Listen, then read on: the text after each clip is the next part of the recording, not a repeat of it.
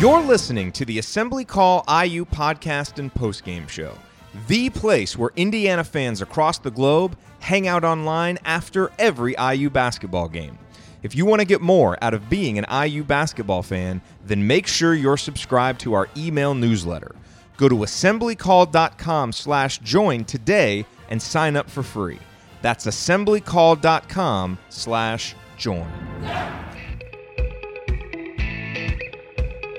This week's edition of the Assembly Call is brought to you by SeatGeek. As you know, buying tickets to sports and concerts can be complicated, but there is a better, simpler way to buy with SeatGeek.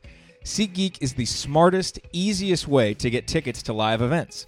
With SeatGeek's seamless mobile experience, you can buy and sell tickets in just two taps. SeatGeek helps you find the best seats at the best prices, fully guaranteed. There is nothing quite like seeing your favorite team or musician in person, and SeatGeek will get you closer to the action for a great value. I have SeatGeek on my phone. I've used it several times in the last year. I used it when Yogi Ferrell was playing for the Mavericks and went to see a couple of games. Used it to buy my wife tickets to a concert, so I can personally vouch for it. I use it. I can be anywhere, and with just a few taps, I can instantly find seats to any event that I want to go to. SeatGeek is designed to make your ticket buying experience easier than ever. SeatGeek saves you time and money by searching multiple ticket sites to compare prices and help you find amazing deals. And best of all, listeners to the Assembly Call get $20 off of their first SeatGeek purchase. All you have to do is download the SeatGeek app and enter the promo code ASSEMBLY today. That's promo code ASSEMBLY, A S S E M B L Y, for $20 off your first SeatGeek purchase.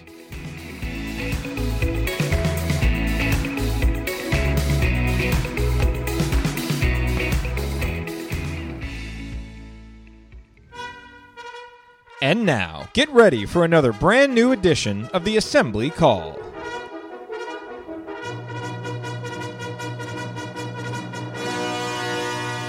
And welcome, Hoosier fans, to this week's edition of Assembly Call Radio, where each week we discuss the most important IU basketball stories from the past seven days.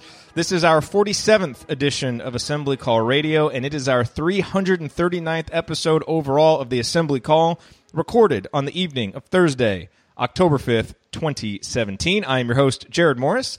Let's begin this week how we begin every episode of the Assembly Call, and that is with our Hoosier Proud banner moment. As we all know, you almost always need NBA talent on your roster to win a championship, be it a Big Ten championship or certainly an NCAA championship. Well, after Indiana's exodus of NBA talent after last season, many are down on the Hoosiers entering this season because of the apparent talent drop off. We'll see. Guys like Robert Johnson, De'Ron Davis, and Juwan Morgan are keys to this year's IU team having a good season, and none are currently making much noise on any NBA draft boards as of yet. But there is one Hoosier who is making some noise, and his development as a freshman is one of the major X factors for the 2017 18 season. I am, of course, referring to Clifton Moore, who went from unranked high school prospect to being listed as a late first round pick in Draft Express's 2019 mock draft, all in the span of about a year. Archie Miller also contributed to the hype train a little bit, saying Moore is, quote, as gifted as any player I've ever been around. And while one should never read too much into short highlight vignettes posted on the official IU Twitter account, I must admit being more than a little excited seeing Moore effortlessly drain a three in one clip and then run the floor and finish a fast break in another. Now, who knows if he can defend, but the offensive skill is certainly impressive. Now, how much will Clifton contribute this season while he learns the college game and improves his conditioning and coordination? How good can he be as he starts to fulfill his vast potential? And how long will he even be in Bloomington if he does? These are all great questions. All I know is that, as I mentioned before, you need NBA level talent to make consistent noise in college basketball. And while Archie is out there pounding the pavement trying to recruit the best talent he can to Bloomington, he's already got at least one young player making significant NBA draft noise right now, which is undeniably a positive sign for the future. Now we'll see how much it means for the present. And by the way, uh, our banner moment, as always, brought to you by Hoosier Proud. Our friends at Hoosier Proud recently got the okay to sell officially licensed IU gear. So congrats to Connor uh, and the Hoosier Proud team on that milestone. Visit HoosierProud.com right now to see their initial line of Indiana t-shirts as well as our Assembly Call logo t-shirts. Use the promo code AC at checkout and you will get 15% off. Alrighty. Let me now introduce my esteemed co host for this week's show. He has now been sitting there stewing for several minutes after taking offense uh, at my assumption that Robert Johnson isn't yet a big time NBA prospect, which is fine because we're all stewing awaiting his preseason bracket projections since he is, you know, one of the world's foremost authorities on bracketology. He is Andy Bottoms. Andy, what is your bottoms line from the past week in IU basketball? Certainly any preseason bracketology, uh, anything I had even even begun to think about starting, kind of went out the window last week. Although there's a lot of uncertainty in the in the college basketball world, but uh, I guess it's as good a way as any to, to kind of get into you know what's exciting about tonight. We're going to talk a lot of Big Ten preview and talk a little bit about uh, you know what happened at IU's media day. And it's a uh, while it was it was good conversation and interesting stuff to talk about last week with Ryan and Galen about the uh, the scandal that that rocked college basketball uh, prior to our show last week. Uh, it is exciting to know that one, practice has begun, and two, we are actually previewing teams that we will see take the floor in in a little bit over a month, I guess, uh, when it's all said and done. So I think that that part is exciting to me, and uh, you know, a, a, lot of good things seem to be coming out on. Uh, you know, again, you know, some of the digital things and, and the social media things that I IU's putting out are really exciting, and I think uh, are doing a good job of, of gradually building that interest and that excitement as the season gets started. And uh, this is just another way to do that for me. All right. Well, here is what we are going to discuss this week. I have a few lingering thoughts from IU's Media Day, and we're going to hit those right here to close our first segment. Then Andy and I, as you mentioned, Andy, we're going to dive into our Big Ten Conference preview. We're going to provide you with the biggest questions facing every Big Ten team entering the season, and then we're going to discuss where we think IU fits into the mix and give you our projections for the Big Ten this year. And time willing, we will also answer some of your questions. All of that coming here on Assembly Call Radio. And don't forget, if you ever have to miss all or part of an episode of Assembly Call Radio, there are two great ways to catch up. You can subscribe to our podcast wherever you listen to podcasts. And of course, you can subscribe to our YouTube channel at youtube.com slash assembly call, which is another great way to connect with the show. Alrighty, uh, real quick before I give you my lingering thoughts on IU's Media Day, a word about this week's sponsor for Assembly Call Radio, SeatGeek. Remember that when you need tickets to anything, to a sporting event, to a concert, or really any other live event, SeatGeek is the best place to go to ensure that you get the best deal. Their app and their website are easy to use, and they have this color coded deal rater that makes it really easy. I mean, super simple to see which tickets are delivering the best value at any given time. And here's a URL to keep handy when you're preparing to buy IU basketball tickets specifically iutickets.shop, not .com, but .shop. When you type that URL into your browser, it will take you directly to the IU basketball page on SeatGeek's website. So if you want tickets to, say, Indiana's two exhibition games coming up on October 28th and November 5th, Tickets available right now for as low as $17. You can check them out at iutickets.shop and get them right there from SeatGeek. And since that is our affiliate URL, we do get a commission whenever you use it and then end up purchasing tickets. In other words, you get a great deal on IU tickets. Another passionate IU fan will be there in the stands to cheer on our Hoosiers, and you help support the assembly call. So it truly is a win win win all around. And again, that URL is iutickets.shop. And if it's your first time using SeatGeek, don't forget to use the promo code ASSEMBLY, A S S E M B L Y. Use it when you make that first purchase, and you will get $20 back after that purchase. Again, the promo code is assembly. Alrighty, you are listening to the Assembly Call. I'm Jerod Morris here with Andy Bottoms, my co host on the Assembly Call IU postgame show. And Andy, really enjoyed the conversation that you and Galen and Ryan had last week, you know, breaking down obviously the scandal and then also talking a little bit about Media Day. In a normal week, I feel like we would have talked about Media Day probably the whole time because there was, you know, just a, a ton of goodies to come out of that from what Archie said to what some of the players said. And there were, you know, a, a, few lingering things for me that I didn't get a chance to say, obviously, on last week's show. So I wanted to bring up here, and I'd love to get your thoughts on them too. The first one is, you know, I'm I've really been struck this offseason by the way that Archie has talked about De'Ron Davis, and I know I've mentioned it on previous shows, but he always seems to be, you know, more or at least as effusive in his praise of De'Ron Davis as he is of anybody, maybe with the exception of Robert Johnson, who he's really gone over the top to to to praise. but he's also been especially candid in his critiques of De'Ron Davis. And I really take that as a great sign because I think it shows that Archie trusts De'Ron's maturity and his coachability. And again, you can obviously tell how much he appreciates De'Ron's natural gifts, his skill, his footwork. He talks about all of that, you know, talks about, you know, the offense running through him in a lot of ways. But I mean, he, you know, in the comments at Media Day, I mean, flat out, you know, basically called him, you know, said that he gets lazy every now and then and that he and the coaches are really going to push De'Ron to not do that and to run the floor better and to concentrate more on defense. And I just I don't think Archie would do that if he didn't a have a great relationship with De'Ron already, and b really believe that he would be able to take it because I think there's some players who might not be able to take that kind of candid talk about their game in public. And with how much is riding on De'Ron, I just continue to feel good that Archie feels comfortable talking about him that way publicly. What do you think? Yeah, it was definitely interesting as you you go back and you listen to more of those kinds of things. I think yeah, what you said is true. One that he can, uh, you know, kind of handle that kind of coaching critique, whatever you want to call it. Also, I think a good, uh, not not making an example of him in front of other guys, but you know, for a guy who is important as is as important as anybody on the team, uh, to know right out of the gate that he's not above, uh, you know, above, you know, getting getting those kinds of comments from the coaching staff and and really, I think if you look back over the history of, of IU, some of the guys that you know, you think back to the Knight era, some of the guys that he probably loved the most uh, were the ones that he was the hardest on. And I think, um, you know, in many ways, I think people have, you know, kind of Archie has a little bit more of that mindset.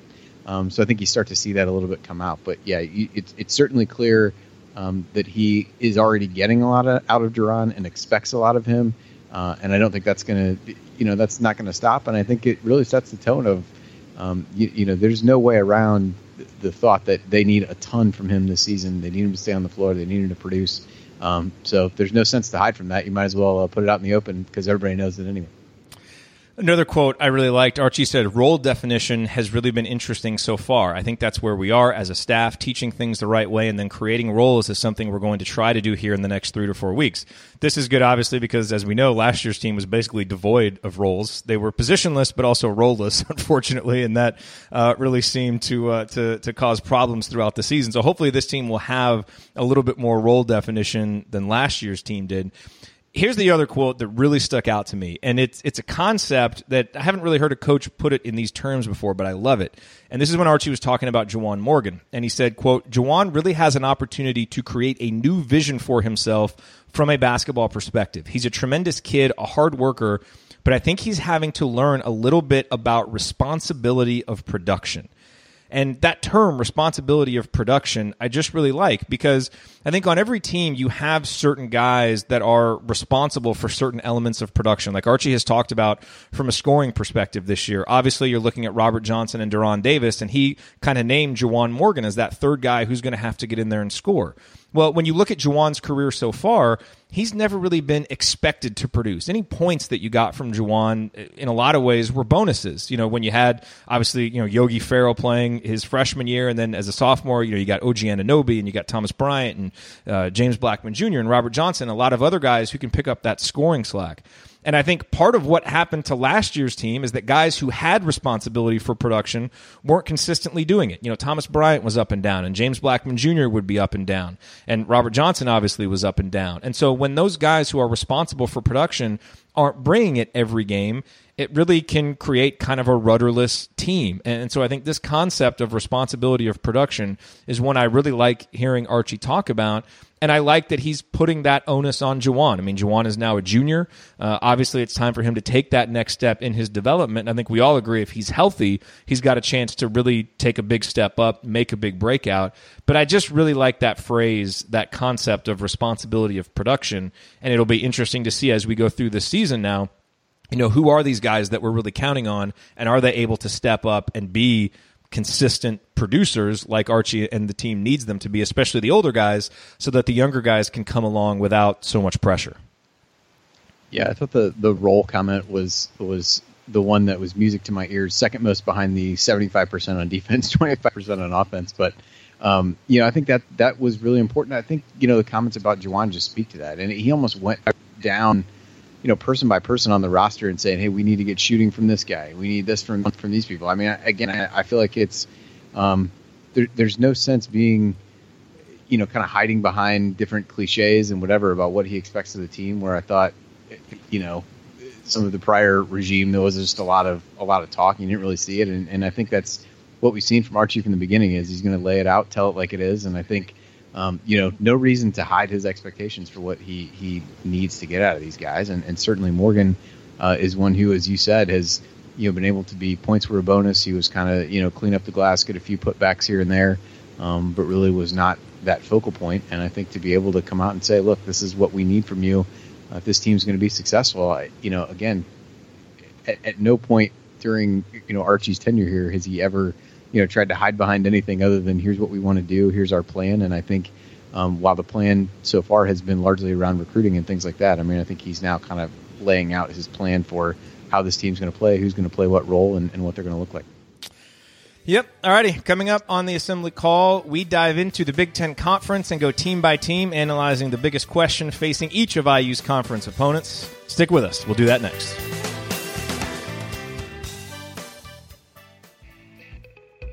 Hey, just a real quick note here. The next time that you are going to shop online for IU gear, use the URL iustore.shop. That will take you to the official IU online store where they have anything you could possibly want candy stripe pants, the Script Indiana warm up shirt, all kinds of IU gear. And that URL, iustore.shop, is actually our affiliate URL. So when you use it, and buy something, we get paid a commission. So it's a great way for you to shop for the IU gear that you need and to support the assembly call at the same time.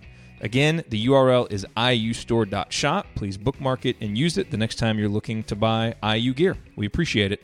Now back to the show.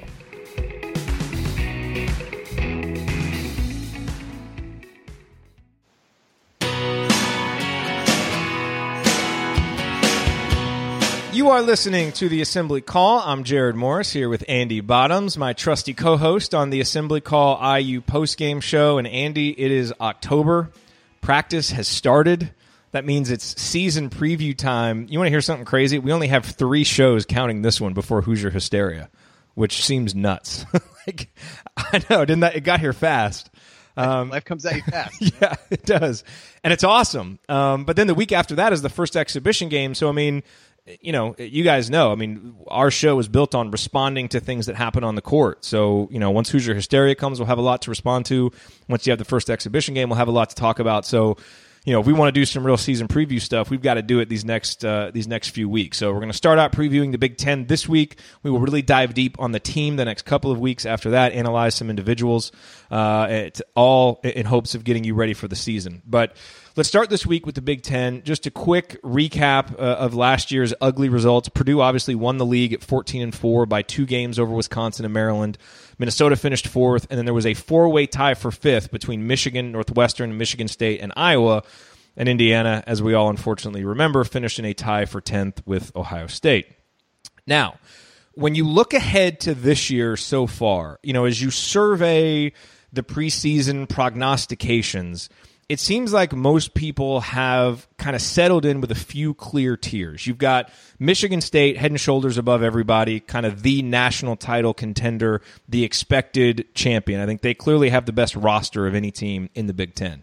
Then you've got your safe picks after that. And the safe picks are teams that kind of have a combination of returning experience plus they also had success last year. So it's it's pretty easy to envision them being good against uh, again this year and that's Purdue, Minnesota and Northwestern. And then you've got a group of X factors, which are teams that, you know, lost big time stars from last year and don't necessarily have guys, you know, with a lot of experience that we've seen in this conference ready to step into those roles yet, even though they have some guys with potential. And that's Wisconsin, Michigan, Maryland, and Iowa.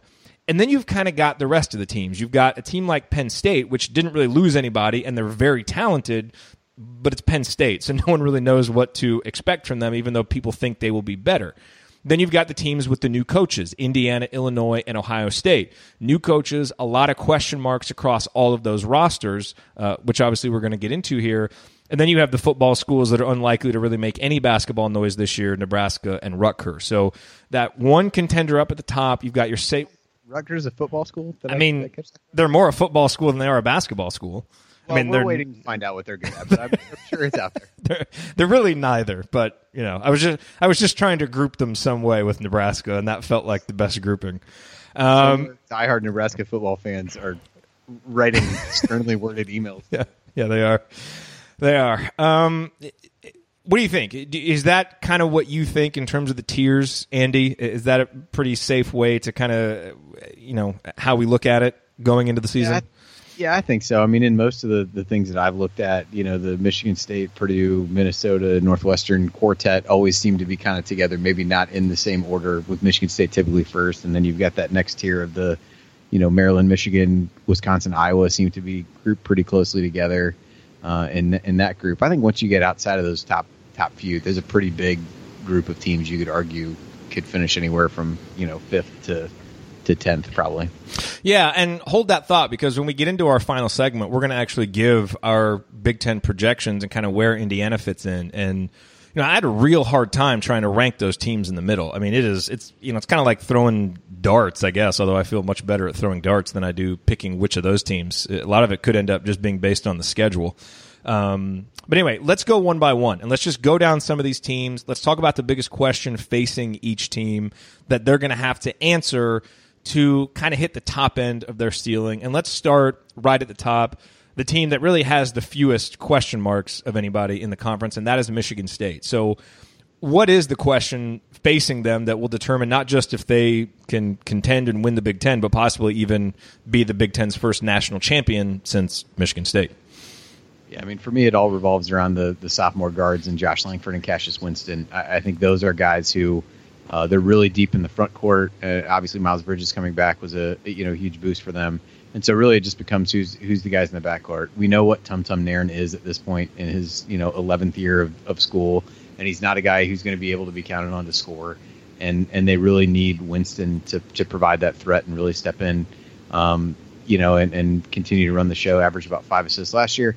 And, and Langford really might be the biggest one. They they had a little bit of a dose of things without Eron Harris toward the end of last year uh, and Langford had some injuries that slowed him early, but I think he's got to be a guy who produces because there really there just aren't nearly as many options. If something doesn't work out with one of those guys, they don't have as many places to turn, um, you know, at those positions. And so I think you know if they can provide some stability from the backcourt in their sophomore seasons, I think they they really can challenge for a national title.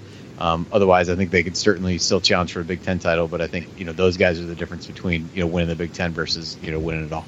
It's funny. I mean, Winston is definitely the biggest question mark, and yet he's a guy who had an assist rate last year of forty six point seven percent, which is absurd. Now he did turn the ball over twenty six point four percent of the time, but still, obviously, many more assists than turnovers.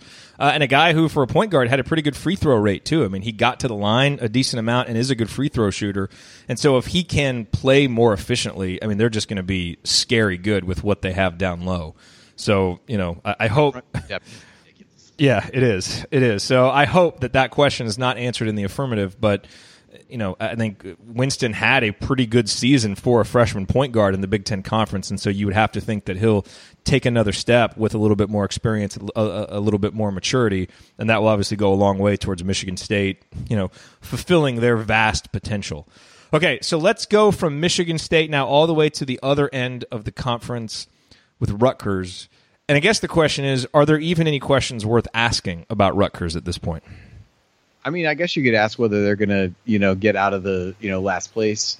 Um, I think the big thing with them is just offensive efficiency. The, the talent level has started to rise a little bit. Um, I think their new coach, uh, Steve, I think it's Pikiell is how you say it, or Pikiell. Um, you know, I think he's he's going to be a good coach and do. And they've got a few solid players. You know, Corey Sanders, Deshawn Freeman, Mike Williams are three guys who average at least nine points a game. The problem is outside of them, there's really a, you know a ton of question marks. No one, uh, you know, no one really established at that point. and so uh, I, I, think it's can they start to climb their way out of the basement, and that really becomes the question. And I think there's a chance they don't finish uh, last, and, and that if they're going to do that, they have to get a lot better on, on offense. Their offensive efficiency numbers are pretty ugly uh, from a year ago, so that's really the biggest thing that they need to improve upon if they're going to you know try to get from 14th to 13th or 12th. Um, and really, when you start from where they are, that's you know kind of how you need to set goals. Unfortunately. Well, uh, Corey Sanders, his uh, offensive rating last year was what eighty nine point eight, uh, which is actually lower than what Verdell Jones and Devan Dumes had uh, their first season in Indiana at Indiana. So that kind of tells you how uh, how inefficient Corey Sanders was. Yep, that uh, sets it up pretty well. Because yeah, I mean Verdell obviously turned into a much better player, but his freshman year there wasn't a lot of efficiency happening there. So uh, you are listening to the Assembly Call. I am Jerod Morris here with Andy Bottoms. Uh, let's keep going through the conference. Andy, let's go to Purdue. Uh, big questions facing the Boilermakers. Obviously, they have to replace Caleb Swanigan. So, what are the questions that they need to answer? You know, I think two things. There's two ways they need to replace Swanigan. One is uh, whether Vince Edwards can really step up, or Vincent, whatever he's going going by now. I mean, can he really step up and, and be a star?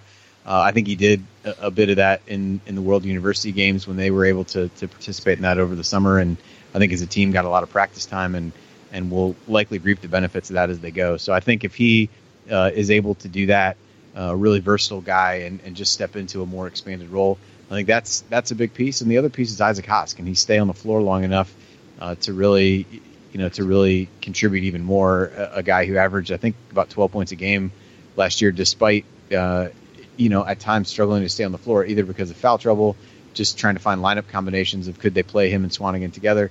Um, and I think if he can do that, those things help. But they're they're stocked in the backcourt with you know guys like Carson Edwards and Dakota Mathias and, and PJ Thompson. So not a lot to to worry about there. It's really you know can Edwards assume that role as the as the superstar of the team and, and can Haas stay on the court. Moving on to Nebraska, what is the important question there other than should Bo Pelini be named the AD at Nebraska? Which is uh, obviously yes. Yeah, I mean the answer to that is no. That's a question we do know the answer to. We don't know. Uh, is there's just a lot of roster turnover. They they had uh, I think three or four guys transfer. Ty Webster graduated, so really they have Glynn Watson, Jack McVeigh, and, and that's really about it. Uh, back a couple other guys who you know who played who were role players, and so they're counting a lot on transfers. And so the question really centers around whether those guys can contribute. They've got James Palmer from Miami, Isaac Copeland, who you know has a ton of talent. Transferred from Georgetown. I think just found out he's going to be eligible at the beginning of the season instead of midway through. Uh, grad transfer from Winthrop. They also have a. Uh, I think this guy's a freshman from Iceland, who I believe will go. His first name, if you shorten it, is Thor, and his last name is just r- ridiculous. Thor Bjarnarsson. I can't even. I can't even tell. It might not fit on his jersey, um, but the potential of a Thor in the Big Ten is exciting, and I think you know a lot of pressure on Tim Miles coming into the season they're going to be counting a lot on those newcomers, the transfers in particular, to really be able to produce. Um, but I struggle to see a scenario in which they finish any higher than you know maybe 12th, maybe 11th at best. Uh, based on you know just the personnel and, and how they've looked the last couple years. God, if he has a cold shooting night and there's some announcer who thinks he's clever and wants to make some jokes about how he's from Iceland, I, uh, let's just let's hope uh, not. We've all heard you know somebody is making oh, who is it? Sean Morris. He's definitely making that joke. oh, there's, there's not a chance. Yeah. Yeah, that's like a dad joke, so he's going to be all over it. yeah, it is. Okay, uh, we got about 30, 45 seconds. Let's hit. Let's save Minnesota for next segment. Let's hit Ohio State real quick. Uh, what's the big question facing Ohio State? Just they they just don't have a lot of depth. They don't have a lot of scholarship players. And while I really like Chris Holtmann as a coach, uh, it's a pretty tall order for him based on the you know just the even have enough players to really have a, a good practice. So uh, I think it's just how quickly he can get them to come together. I think they're just playing a little bit from behind from a roster standpoint. I think that's going to be the biggest challenge for them. And they have a couple good players, right? Jae'Sean Tate uh, is still there. So I mean, they've got some talent, but just not a lot of depth. Really. They just got to going to have to throw freshmen right into the fire immediately and, and have them play big minutes. Yeah. All righty. Um, interesting. And, you know, it's going to be interesting to see also what Holtmann can do on the recruiting trail because obviously, like all the new coaches, he's got to get that going, get the talent replenished uh, in Columbus to get that thing turned around. All righty. Uh, we just did the first half of the Big Ten. Coming up in our next segment, we will go through the rest of the teams in the Big Ten Conference, give you the biggest question facing them, and then after that, we'll give you our projected finish. That's coming up. Stick with us.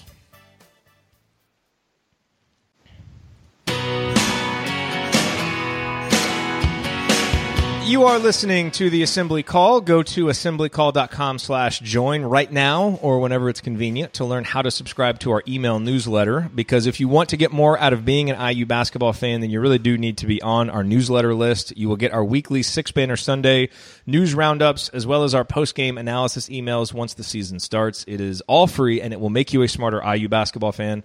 Again, the URL is assemblycall.com slash join. I am Jerod Morris here with Andy Bottoms, my co-host on the Assembly Call IU postgame show, and we are doing our Big Ten preview episode, going team by team, giving you the biggest question marks facing each Big Ten team heading into the season. Let's go with Minnesota, another one of those teams, Andy, that's kind of in everybody's top four. They made a big leap last year, going from eight wins to 20 some wins and making it to the NCAA tournament. A lot of people are high on them. What are the biggest question marks facing Richard Pitino and the Golden Gophers? Yeah, I mean, I really, you know, a few questions came to mind. You know, one is shooting. They didn't, they didn't shoot the ball uh, particularly well last year, and so it's a question of whether they can improve upon that this year. Keem Springs, which is really the only guy that they lost, uh, it, it, was one of their better outside shooters. So how how does that part play out? Uh, they lost Eric Curry to injury, so hurts their front court depth a little bit. Uh, and so I think that's a question mark. And and the other is just how to play with expectations. You know, they were um, you know playing with house money for a good part of last year. Uh, you know, it did well to really you know come back and, and really surprise people now with the expectations on them, how does that how does that fit together? But not a ton of questions about them from my perspective. I think the shooting uh, is going to be the biggest one, but it, it's hard not to like uh, you know that trio they've got of Nate Mason, Amir Coffey, and Jordan Murphy. I think those are you know three really good players um, that provide some you know pretty diverse skills as, as you look down the roster. So uh, other than could they come back to earth from how you know a lot of things went right last year and, and not this year, uh, and they don't shoot the ball well, but I think overall they, they seem to be pretty deep um, even with the uh, the loss of Curry. And how does Richard Pitino deal with his dad possibly pestering him all season long and showing up at games since he has nothing else to do? That's can't wait to get that's shots of the, the crypt keeper behind the bench doing doing his thing. So that'll be exciting. All right, let's move on to Northwestern. Uh, a surprise in the Big Ten last year. Obviously, they made their first NCAA tournament. Now they play with the burden of expectations. And obviously, you know, one of the big questions facing them is how will their home court situation impact the season? Because they are not playing their games at Welsh Ryan Arena while it is – renovated. And I, I, went to look because you know I was just wondering how big of a home court advantage it was for them last year, and they were five and four both at home and on the road in Big Ten play last year for a total of ten and eight. So it's not like they rode you know like seven a seven and two home record and that it projects to really hurt them. Now, obviously, you'd rather play your games in the comfy confines of your normal home gym. Uh, but at least based on last year, you know, they were kind of 50 50, so maybe that won't be as big of an impact uh, as it might be for another team. But how do you think that affects them? And then what other questions uh, are big facing Northwestern? Yeah, I mean, I, I, do think that's a big one. I think playing with the expectations is good. And, and in, uh, I think it was Brendan Quinn uh, wrote wrote some kind of questions for the Big Ten, and I think his question boiled down to how does a team that finished ten and eight in the league improve with essentially the same personnel? Now, I think part of that was uh, you know, Scottie Lindsey was out for a while with mono uh, during a stretch where they didn't play very well. But the other thing is schedule wise, um, you know, their Big Ten schedule doesn't stack up, in their favor at all. They've got double plays against Maryland, Michigan, Minnesota, uh, Wisconsin, and Penn State, all who would be in the you know in the top or at least in the in that you know kind of crowded middle group. And, and you know they only play Rutgers, uh, you know, Nebraska, Ohio State, and Illinois once. Uh, if you think those are the worst four teams, so I think schedule wise um, that could really hurt them. But I, I, I, do think they have a lot of pieces that you like. They didn't lose a ton. Uh, they get Aaron Falzon back from uh, from injury that will help replace some of the production of the couple you know role player type guys that did leave. So um, I think those are the big ones for me. The expectations is going to be a big one. Something that, that you know I kind of lump them in Minnesota in that same same boat from that perspective. And what about Illinois? The Fighting Illini have a new coach. They lost their best player off of last year's roster. What are the biggest questions facing them as they try to get out of the, the, the bottom of the conference? Yeah, I mean Underwood was able to turn things around really quickly at Oklahoma State. He did have Jawun Evans, who's a uh, you know an NBA draft pick last year, and I'm not sure there's an NBA draft pick on this particular roster. So it, you know maybe his ability to turn things around quickly there is is a bit limited. Uh, they're going to be pretty young. Uh, they've got some front court guys coming back who who have a little bit of experience from last year, but I think you know talent wise on the roster, it, it's hard to see uh, a ton there. And I think you know it's it's a big question for me of how how quickly they'll be able to uh, you know adapt to his system. I think there you know potentially what questions may come up there from you know some of the scandals where you know former assistant of his was. Uh, involved in some of the in some of the stuff that went down, and, and so we'll see. I just don't know that the talent is quite there. It'll be a real test uh, if he gets them, you know, to finish maybe even in the top ten of the league, I think that'll be a real testament to his coaching. This next team, I think, is one of the most intriguing teams in the conference this year, and that is Michigan. I mean, they obviously lose a lot with Derrick Walton, Zak Irvin, uh, the the kid that went to the NBA, uh, Wilson. Um, but they've got some interesting players back, and they've got some really interesting newcomers, uh, some transfers coming in that they're really banking on. But if those guys end up panning out, this could be a pretty good Michigan team. What are the biggest question marks facing the Wolverines? I think it's really those, uh, you know, those, those transfers. It's really going to form their starting backcourt and, in Jaaron Simmons from Ohio, and then Charles Matthews, who sat out last year after he transferred from Kentucky. I think if those guys can prove to be good, uh, they've got a really, really solid starting five. And Beilein is one that I'll trust to to kind of figure out things around those guys. Now, uh, if that doesn't work out, then there's not really, you know, again, there's not really a clear cut option to, to fill the roles of either one of those guys. Uh, and, and I think you know as well as you know Walton was playing as well as anybody in the league by the end of last season, and so uh, you know that that's a, a, really big loss. You know to lose three double digit scorers is a big deal. Uh, for me, I, I, just think Beilein is such a good offensive coach that he's going to get the most out of the guys that he has. But I think to me, it starts with that backcourt. You are listening to the Assembly Call. Jerod Morris here with Andy Bottoms, previewing the Big Ten Conference. And let's just keep rolling right along, Andy, and let's talk about Penn State. Uh, you have listed here on the notes. Can they finally break through? What are they? Indiana football? Uh, well, we'll see. I mean, I feel like we've been talking about. Everybody gets excited about, you know, Penn State. They started to get you know better players in, and you kind of wait for them to have that breakthrough season. It just never really happens. Uh, and so I think they're they're a little bit like Michigan, where it's pretty easy to like their starting five, and then after that, there's a lot of questions. Uh, you know, Tony Carr and Lamar Stevens as freshmen last year played really well. Mike Watkins, I think, was a redshirt freshman uh, a year ago, and so I think you know those guys are, are, are good. Shep Garner has shown some ability to shoot the ball, but you get past those guys, they really didn't have uh, a lot of great recruits come in, and so if anything doesn't work with that starting lineup, who else do you really have? And quite honestly, it's a you know with history as our guide, it, it's kind of you got to show me that you can actually do it at, at, at the point before I'm going to project them uh, a little bit higher. But the, the talent level is unquestionably better than what it has been uh, there, and, and, certainly you know one of the best teams since Pat Chambers has been there. But at some point, you actually have to do it. Uh, and they started to kind of show progress last year, and then they would you know stub their toe and, and really play poorly down the stretch. Yeah, and Carr and Stevens are both guys that Tom Crean was recruiting pretty heavily uh, at Indiana too, and they ended up going to Penn State. Uh, so it'll be interesting to watch them continue to progress. Yeah, Let's I mean, talk- home to Rutgers last year for heaven's sake. So what? what oh my! Oh my! That's with the same guys that are on this year's team. So if you've if you've done that, how can we trust you? that's that's an excellent point. Uh, all right, let's talk about Maryland. Uh, again, another team.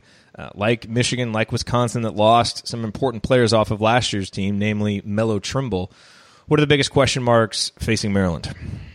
I think it's really who steps up outside of those three freshmen. I, I think you have a pretty good idea what you're going to get out of Jackson, Cowan, and Huerter uh, as sophomores. Is certainly up their production. I think all three will end up scoring in double figures. But outside of them, uh, there's a lot of questions, particularly in the front court, whether you know Cekovsky can be a guy who who you can count on. He got hurt last year uh, in the middle of the season, but but had played better uh, at that point. They got you know Sean Obi, a transfer from Duke, a guy named Bruno Fernando uh, which just from a name perspective is pretty good. Not as good as the Thor guy from, uh, Nebraska, but uh, Thor guy is pretty pretty fun to say. So that's good.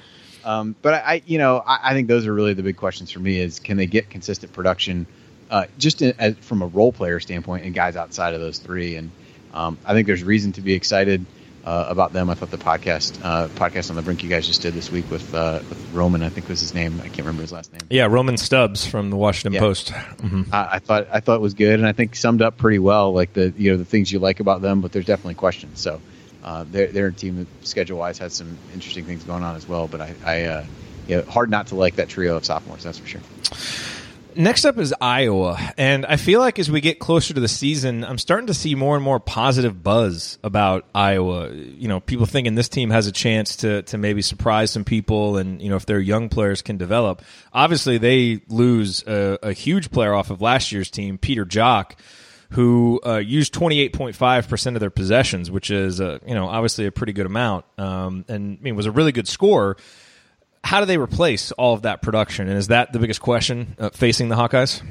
Yeah, from my perspective, it is. I think you know he made things easier for everybody around him because of the attention that he drew defensively, and so uh, you know they they have a ton of of guys who got experience. They played a lot of players. Uh, you know, last year I think you know it's kind of come up in the IU game where you know he had he played 12 guys in the first five minutes of that game or something, and um, so you got you know guys who are coming. You know, the, the Tyler Cook, Jordan Bohannon, uh, a couple guys who who I think are, will be sophomores and and uh, give them a good foundation. And and yeah, but it's uh, you, are certainly going to be asking guys or a collection of guys to take on the role that Jok did as really the focal point of the offense. And while there's probably some guys who are who are able to do that, um, it, it's unclear who who the who that focal point becomes. And the other thing is they were really bad defensively uh, a year ago, and so um, you know how they fix that.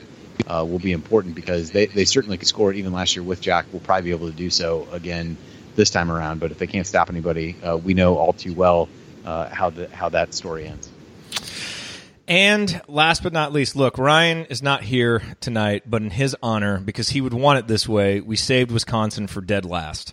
Um, so let's talk about the Badgers, who may be facing more questions than anyone in the conference, given how much they've lost. Uh, because after their decade in Madison, Bronson Koenig, Nigel Hayes uh, are gone, and now you know, look, the Bo Ryan era is kind of over now, and it's Greg Gard's turn to to really do it and put his stamp on this program. What are the questions facing Wisconsin, Andy? And is this finally the year that Wisconsin doesn't finish in the top four? I, I feel like it might be. I mean, if ever there was a year, this feels like it would be it. I mean, you have Ethan Happ, uh, and outside of that, D'Mitrik Trice is really the next guy that you feel like you know what you're going to get out of him, and and beyond him, you really just don't know. I think they did an, an, an overseas uh, trip in the summer and had some different guys step up uh, based on some of the things that I read, but um, but again, they, they're certainly you're kind of counting on them to be the same Wisconsin that they have been, where an obscure guy that nobody really knew about steps into a into a prominent role, uh, and, and, they kind of don't skip a beat, and so they really need that. And and I think, you know, the other question is really, you know, you've got Greg Gard. If you if you want to make, he certainly was there, but it was the, you know, did he win with Bo Ryan's players, and now these are uh, a lot more his guys than Bo Ryan's, and how does that all come together? I think uh, it it just becomes a question of how much you trust their system and what they built there uh, where they truly are just kind of interchangeable pieces as different guys come and go, and um, you know have they have they you know groomed guys along the way to really step into these prominent roles. But it's a lot of prominent roles that need to be filled. Boy, it sure is. I mean, I, Wisconsin has felt like such a stable force in the Big Ten for so long. I can't, I can't remember the last time they faced so many questions coming into the season. You know, it's always felt like they've just kind of had this assembly line of you knew who the next guy was going to be that would kind of step up, uh, you know, and now, I mean, it, it, really feels like it's wide open for them. So it's going to be they're they're another one of the more intriguing teams because if they did finish in the top four, I don't think anybody would be shocked. But if they really struggled and finished ninth or tenth, I mean, that would kind of be surprising. But I don't know if it would be shocking, just given how many holes they have. Yeah, no, I, I agree. It's it's one where they've lost you know key guys before. They've lost you know the Jordan Taylors and um, mm. and some of those kinds of guys, but they've always really had somebody ready uh, to step into those roles. I don't feel like they've they've had quite the same same losses, even as you know from that Final Four team when you know they lost Dekker and uh, and Kaminsky. There was still that foundation of guys that really allowed them to not lose momentum. Now, now most of those guys are gone, and it's really happened. Um, you know, again, I think you're going to start to wonder like how much is he benefiting from the attention that those other guys got, where he now becomes the focal point. Uh, does he get sent to the line more? Free throw shooting was a big deal for him last year. Does he actually get called for traveling? I mean, who knows? A lot of things could happen. We'll, you know, we'll have to wait and see.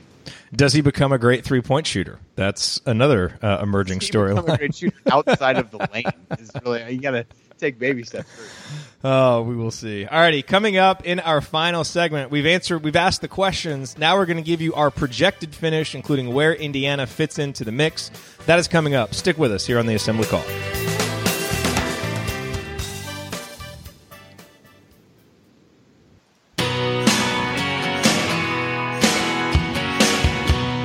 You are listening to the Assembly Call. I'm Jerod Morris here with Andy Bottoms, my co-host on the Assembly Call IU post-game show. Wrapping up, we are doing our Big Ten preview this week. We just went through and gave you the biggest questions facing every Big Ten team. Obviously, we didn't talk about Indiana, but we're basically going to spend the next two weeks previewing all the many questions facing the Hoosiers.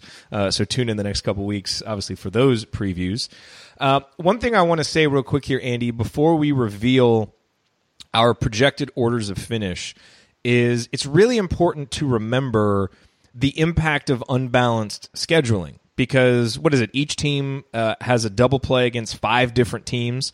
So I mean, it's far from a true round robin. Uh, we know that, and so you know who you play in your double plays, where your single play games are, you know who the teams are that you play just on the road or at home. It matters. It makes a difference, and it could be the difference between you know a couple of teams like Michigan and Wisconsin that a lot of people think are you know pretty similar, and heck, throw Iowa in there, throw Indiana in there, some different teams. You know who finishes fifth and who finishes ninth could, in a lot of ways, not even be based on just who's the best team, but what the schedule is. And, you know, you never want to kind of blame or talk about things that the team has no control over, but it is what it is. And, you know, just as an example, you know, you mentioned this Northwestern has a really tough schedule. They play, they're double play Maryland, Michigan, Minnesota, Penn State, Wisconsin. Those are all teams that, you know, a lot of people think are going to finish in the top half of the conference this year. They have to play them all twice. On the other hand, Michigan State plays Illinois, Indiana, Maryland, Rutgers, and Wisconsin twice you know, Illinois and Rutgers, a couple teams that most people think are going to be tenth or worse. Uh, you know, and obviously Indiana is a team that people project, all, you know, all over the place. But you know, a lot of people eighth, ninth, tenth. So not only do they have the most talented roster, but they also have what looks like the easiest schedule. Now it's tough to project at the beginning of the year, but it is worth stating that that is something that could and probably will have a big impact on the Big Ten race. Yeah, it's it's definitely interesting. I was looking back through the post that uh, Alex did inside the hall, and it's it's interesting.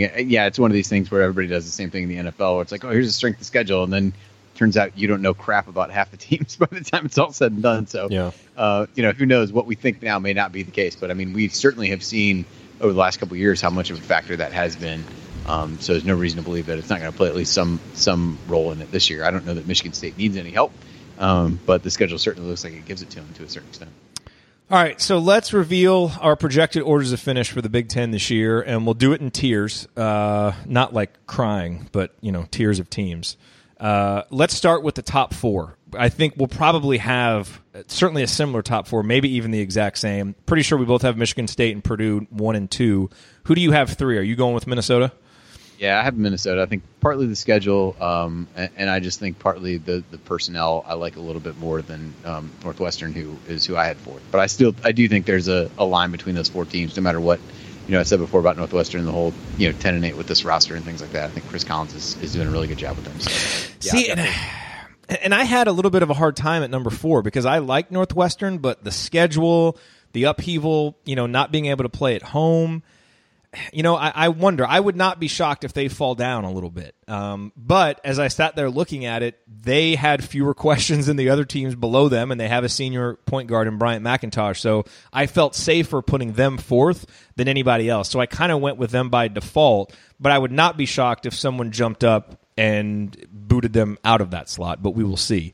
Um, yeah, I think I think the depth and just overall personnel of those top four feels just different to me than yeah. than anybody else's. Where you've got pockets of players that you'd like on most of the other teams, but but I, I think those four seem to kind of set themselves apart a little bit in that way. All right, so you want to go five through ten next? Sure. That, that yeah, that's probably the next logical grouping, unless unless we've got something crazy. But okay, so why don't you reveal yours first? All right, so I had Michigan fifth, Maryland sixth. Uh, I waffled on this one. I'm, I'm going to put IU seventh, um, and just ahead of Wisconsin, who I had at eighth. Then I had Iowa ninth, Penn State tenth. Wow. Okay. So ours, we have some similarities there. So I had Penn State tenth. I had Iowa ninth, Maryland eighth, Wisconsin seventh, Michigan sixth, and I've got Indiana finishing fifth. Uh, and let me give you some reasons why, so that you don't just think this is me with my crimson colored glasses on. But uh, you know, you never you never fail to, to disappoint in that regard. So, all right but here's the thing like i mean i sat there at number four it took me a while and i finally said northwestern and then i'm looking at all these other teams and it's just it's really hard to separate them so here's for me what separated indiana from these other teams and why i feel more comfortable putting them there and part of this may just be you know the kind of the the, the bias of being up close and and because I know more about Indiana, some of the questions to other people feel less like questions to me. I will grant that. But here's what I know this team has experience, and they've got experience in the backcourt with Robert Johnson and Josh Newkirk. We know that's important, along with the experience of Collin Hartman. I think the focus on last year's biggest issues, defense and turnovers, if Indiana can improve even marginally in those two areas, it will help out a ton. We know that. I also think we may be people, uh, you know, the national pundits may be a little bit overrating the losses. Not to say that Thomas Bryant, OG Anunoby, and James Blackmon Jr. weren't terrific players at times. But, you know, Bryant was better as a freshman. OG missed half the season. And sometimes IU's been better without Blackmon in the lineup. So I think the lack of that top tier professional level talent lowers Indiana's ceiling but I actually think we might be more consistent and even tougher with the lineup that we have. I think there are several legit breakout candidates. We talked about De'Ron Davis. I'm not going to be shocked if he's second team, third team, all Big Ten. I think one of Curtis Jones or Devonte Green could really break out. And then I think you've got a couple of freshmen and Clifton Moore and Justin Smith that by the time February, you know, January, February rolls around, those are guys who could have impact like what OG and Juwan had as freshmen when they really became big players off the bench. And then I think the schedule is tough with the one day turnarounds, but Indiana also does get to play Illinois and Ohio State twice, and Rutgers and Nebraska are single plays on the road. So you don't have to waste a home game against those teams. So to me, you add all of that up, and I think there are fewer question marks for Indiana than the other teams but I'm willing to hear your arguments that maybe I'm a little bit biased. But to me, when I look at it, trying to be as analytical and objective as possible, I think you can make a very reasonable argument that Indiana finishes fifth. But because of how close all these teams are, it's not like it would take much more than one or two losses to knock you down to maybe ninth or tenth. I mean, it's it's a razor thin margin. I think when you get with those teams there five to ten. Yeah, I mean, if you told me that Iowa finished fifth, I wouldn't be shocked. Um, I, I really like them. I I kept them uh, at nine largely because of the defensive questions, and I think you know while they have a lot of guys back, they might miss Jok a little bit more than people think. But I wouldn't be stunned uh, if they really jumped up and and and finished a lot higher. I think you could almost draw these teams out of a hat, and and um, so from the standpoint of uh, you know kind of what you what you described, I think we just have. Um, more faith in some of the answers to the questions that people have about IU maybe than maybe than other people do. So I think that's fair. Um, you know, for for me, I had them between seventh and eighth. Uh, you know, kind of waffle. I do think they're going to be better than what people are projecting them at. I do think by the end of it, they're going to be right on the bubble, and I would expect the Big Ten to get in the seven to maybe eight team range. So that's kind of why I I stuck them in there. Um, you know, kind of just in the middle of that tier because I think they've got the chance to be a little bit better than that, but I think they've got the chance to finish ninth as well. You know what I mean? So, yep. Um, I, I, I wouldn't be stunned if they finish fifth. Uh, I think the schedule points you bring up are, are important, and I think as we start to see these teams play a little bit more, it might be a little bit easier to, to kind of tell what that is. Michigan for me was largely because of Beilein. Um, that kind of broke the tie just because of what I, uh, you know, what I think of him, and, and I think you know Penn State, kind of what I said before, they've been good at. It, it seems like they should break through, but um, haven't seen it, so kind of placing them in a way that, that, that says they won't get there since then. So I don't know if we got time to run through our, our last four quickly, but really quick, I've got Ohio State, Illinois, Nebraska, and of course Rutgers finishing up. Five seconds. Who you got? I got the same, except Illinois and Ohio State flipped. I just think I like Underwood, and he's got a little bit better personnel State. Alrighty, well that will do it for us on this week's episode of the Assembly Call. If you want to see us do the show live and be part of our live chat, join us at assemblycall.com on Thursday nights for the live broadcast of our Assembly Call radio recording, or you can always subscribe to our podcast by searching for Assembly Call wherever you listen to podcasts. And don't forget, go to assemblycall.com slash join to join our free email newsletter. Thank you very much for listening. We will be back to talk IU hoops again with you next week. Until then, keep your elbows in and your eyes on the rim and go Hoosiers.